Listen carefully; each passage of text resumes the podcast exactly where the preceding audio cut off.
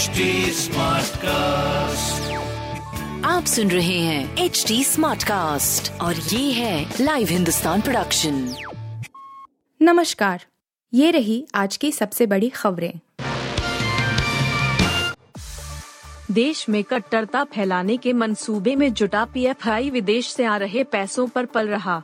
भारतीय खुफिया एजेंसियों और एनआईए की जाँच में खुलासा हुआ है कि तुर्की तुर्की की सरकारी खुफिया agency national intelligence organisation Pakistani खुफिया एजेंसी आईएसआई की मदद से पीएफआई और उनके कारकुनों को फंडिंग कर रही थी। इसका इस्तेमाल टेरर फंडिंग में किए जाने के भी सबूत मिले हैं। यूपीएसटीएफ और एनआईए को इस खेल की जानकारी हाथरस कांड और सीए विरोधी आंदोलन के दौरान ही मिल गई थी। इन मामलों में पीएफआई के कई नेताओं की गिरफ्तारी के बाद उनसे हुई पूछताछ में इसके सबूत हाथ लगे थे, लेकिन इसकी कड़ियाँ जोड़ने में करीब एक साल से ज़्यादा का वक्त लग गया फंडिंग की जाँच में पता चला कि ओमान के ज़रिए भारतीय बैंक खातों में रकम भेजी गई।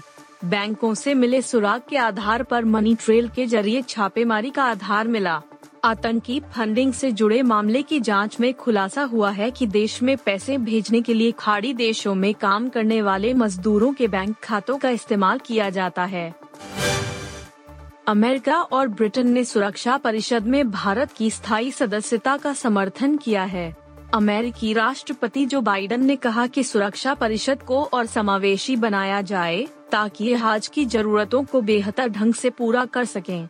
वहीं, ब्रिटेन के विदेश मंत्री जेम्स क्लेवली ने कहा कि भारत वैश्विक मंच पर बेहद महत्वपूर्ण स्थान रखता है।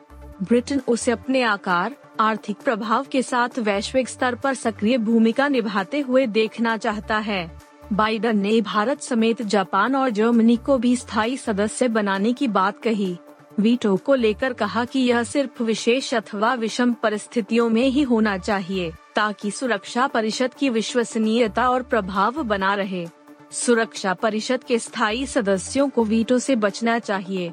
लिवरली ने कहा कि संयुक्त राष्ट्र जैसे दीर्घकालिक संस्थानों को अतीत की तरह अपने भविष्य को भी प्रभावशाली बनाने के लिए अपने में बदलाव करते रहना चाहिए। दिल्ली एनसीआर में अगले तीन चार घंटे में बारिश के आसार। विदाई से पहले मानसून आफत की बारिश बनकर बरस रहा है। लगातार दो दिन से हो रही बारिश ने जहाँ गर्मी से राहत दिलाई है, वहीं ठंड का एहसास भी होने लगा है। राजधानी में बारिश की वजह से गुरुवार को सड़क का एक हिस्सा धंस गया, जबकि कई जगहों पर पेड़ उखड़ गए और जल भराव के कारण यातायात थमसा गया। गुरुग्राम में शुक्रवार को भारी बारिश की आशंका के मद्देनजर सभी कॉरपोरेट ऑफ़िस और निजी संस्थानों के कर्मचारियों को घर से काम, वर्क फ्रॉम होम करने और निजी शिक्षण संस्थानों में अवकाश की सलाह दी गई है।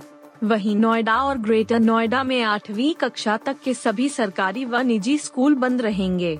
दिल्ली एनसीआर में आज भी बारिश के आसार हैं। मौसम विभाग के अनुसार, बादलों का एक समूह दिल्ली की ओर बढ़ रहा है, जिससे अधिकांश स्थानों पर हल्की से मध्यम बारिश होने की संभावना है। इससे दिल्ली के कुछ हिस्सों और एनसीआर के आसपास के इलाकों में अगले तीन चार घंटे में तीव्र बारिश होने की उम्मीद है।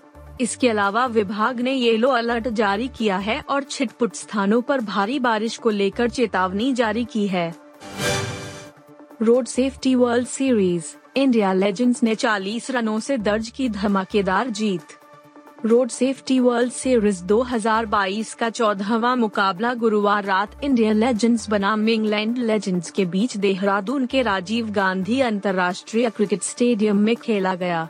बारिश से बाधित इस मुकाबले में इंडिया लेजेंड्स ने 40 रनों से यह मैच जीतकर पॉइंट्स टेबल में एक बार फिर पहला स्थान हासिल कर लिया है। भारत की जीत के हीरो सचिन तेंदुलकर समेत युवराज सिंह और यूसुफ पठान रहे, जिन्होंने छोटी मगर तूफानी पारी खेलकर टीम को बड़े स्कोर तक पहुँचाया।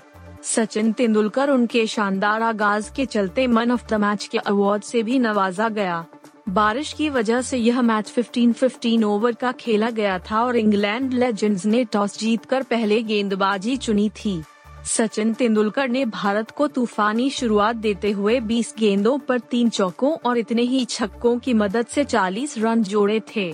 भारत ने निर्धारित 15 ओवर में पाँच विकेट के नुकसान पर बोर्ड पर 170 रन लगाए। इस पहाड़ जैसे लक्ष्य का पीछा करने उतरी इंग्लैंड की टीम 15 ओवर में छह विकेट के नुकसान पर 130 ही रन बना पाई। ये रिश्ता क्या कहलाता है कि एक्ट्रेस हैकर्स के जाल में फंसी? एंटरटेनमेंट इंडस्ट्री से लेब्स के पास उनके फैंस के साथ जुड़े रहने का सबसे बड़ा ज़रिया सोशल मीडिया है। न सिर्फ़ फैंस के साथ कनेक्शन, बल्कि कई एक्टर्स के लिए सोशल प्लेटफॉर्म कमाई का ज़रिया भी है। ये एक्टर्स अपनी एक एक पोस्ट से लाखों रुपए की कमाई करते हैं। शायद इस साल ये इनके लिए फॉलोवर्स और ब्लू बैज वेरीफाइड अकाउंट जैसी चीज़ें मायने रखती हैं। लेकिन सोशल प्लेटफॉर्म के अपने नुकसान भी हैं। जैसे हाल ही में हिट टीवी शो ये रिश्ता क्या कहलाता कि एक्ट्रेस साइबर फ्रॉड का शिकार हो गई हैं। जानकारी के लिए बता दें ये रिश्ता क्या कहलाता है कि एक्ट्रेस नूपुर जोशी हाल ही में ऑनलाइन फ्रॉड का शिकार हो गई हैं। नूपुर ने खुद इस बारे में जानकारी अपनी लेटेस्ट इंस्टा पोस्ट पर शेयर की है नूपुर ने इस पोस्ट में बताया कि आखिर कैसे ऑनलाइन हैकर्स ने उनसे इंस्टाग्राम वेरीफाई करने के नाम पर उनकी सारी कॉन्फिडेंशियल जानकारी धोखे से हासिल कर ली आप सुन रहे थे हिंदुस्तान का डेली न्यूज़ रैप, जो एच टी स्मार्ट कास्ट की एक बीटा संस्करण का हिस्सा है। आप हमें फेसबुक ट्विटर और इंस्टाग्राम पे एट एच टी या podcasts@hindustantimes.com पर ईमेल के द्वारा सुझाव दे सकते हैं। आप सुन रहे हैं एच डी स्मार्ट कास्ट और ये था live Hindustan production smart cast